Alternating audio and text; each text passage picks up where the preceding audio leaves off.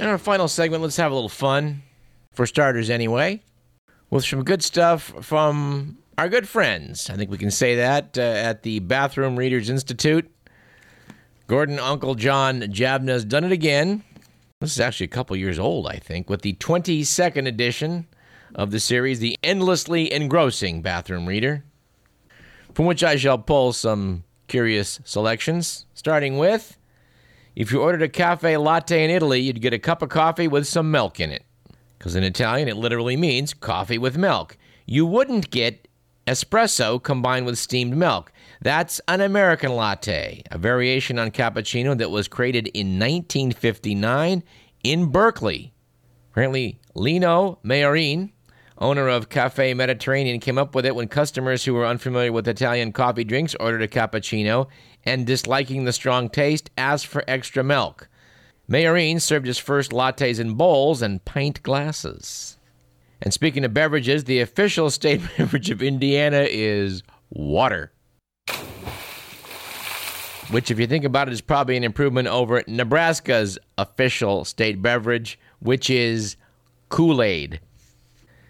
And sorry to say, we do not know the official state beverage of Texas, but we do know that the official vehicle of Texas is the chuck wagon.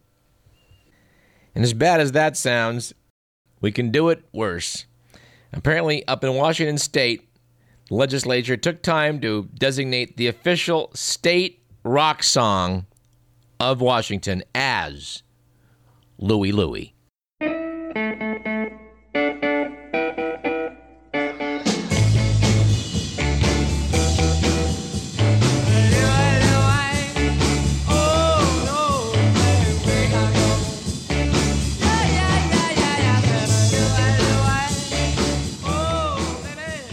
Boy, that, that might be the all time earworm, wouldn't you say? Stat we love from the book The IRS admits that one in five people who call their helpline get the wrong answer to their question. Anecdote from the book we cannot resist. Apparently, Orlando Bethel, a preacher from Loxley, Alabama, was scheduled to sing at the June 2002 funeral of Lish Taylor, his wife's uncle. I guess he was Uncle Lish, Go figure. Anyway, before he began singing, however, Bethel wanted to say a few words about the departed, which he did. He noted that he was a drunkard and a fornicator and was now burning in hell. Bethel uh, never got to sing. The mourners then attacked him, beat him up, and threw him out of the church. Reverend Bethel later claimed that the Holy Ghost instructed him to speak out and added that the angry mourners were whoremongers. And no, we don't know if he's enrolled in any anger management courses. Here's an ironic item we missed back in July 2008. When California didn't have enough money to pay all of its state employees, our governor, the Terminator governor, Arnold Schwarzenegger, laid off 10,000 workers. A week later, State Controller John Chiang discovered that the money saving expenditures couldn't be applied to state payroll records because the system was written on an old computer language called COBOL, COBOL, and the only state employees who knew how to use it were the ones who had just been fired.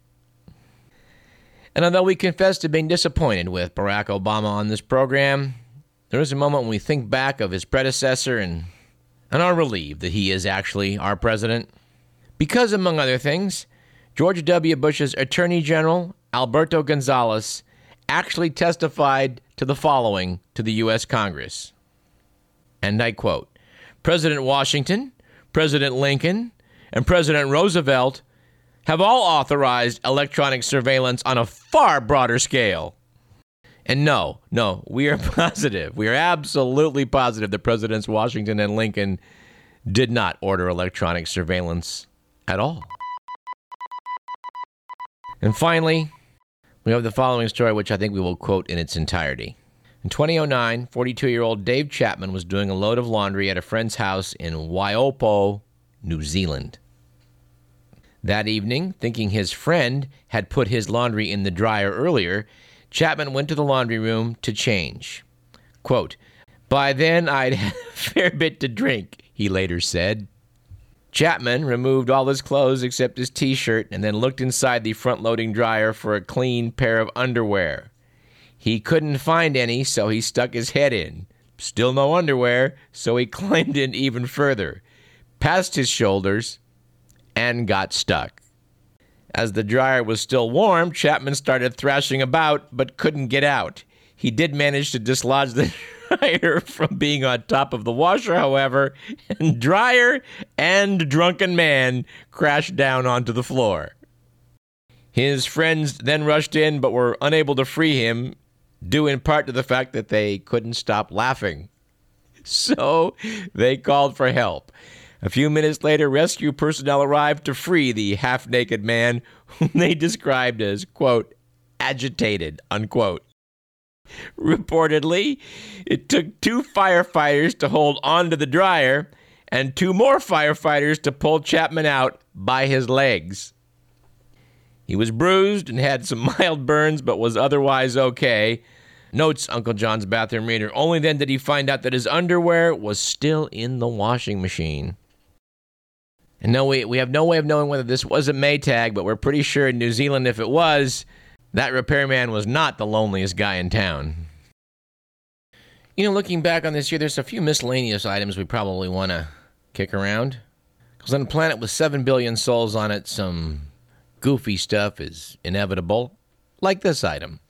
Some point this past year, I'm not quite sure when, a crowded Indian train traveled 600 miles in the wrong direction before furious passengers alerted the conductor. Apparently, the train left Tirupati and was supposed to pass through Bhubaneswar and terminate in Varanasi, but instead it chugged into Warangal, where more than 1,000 passengers finally realized they were in the wrong region of India entirely. And one passenger Though the journey was agonizing, we thank our stars the train did not run into another train. Good point.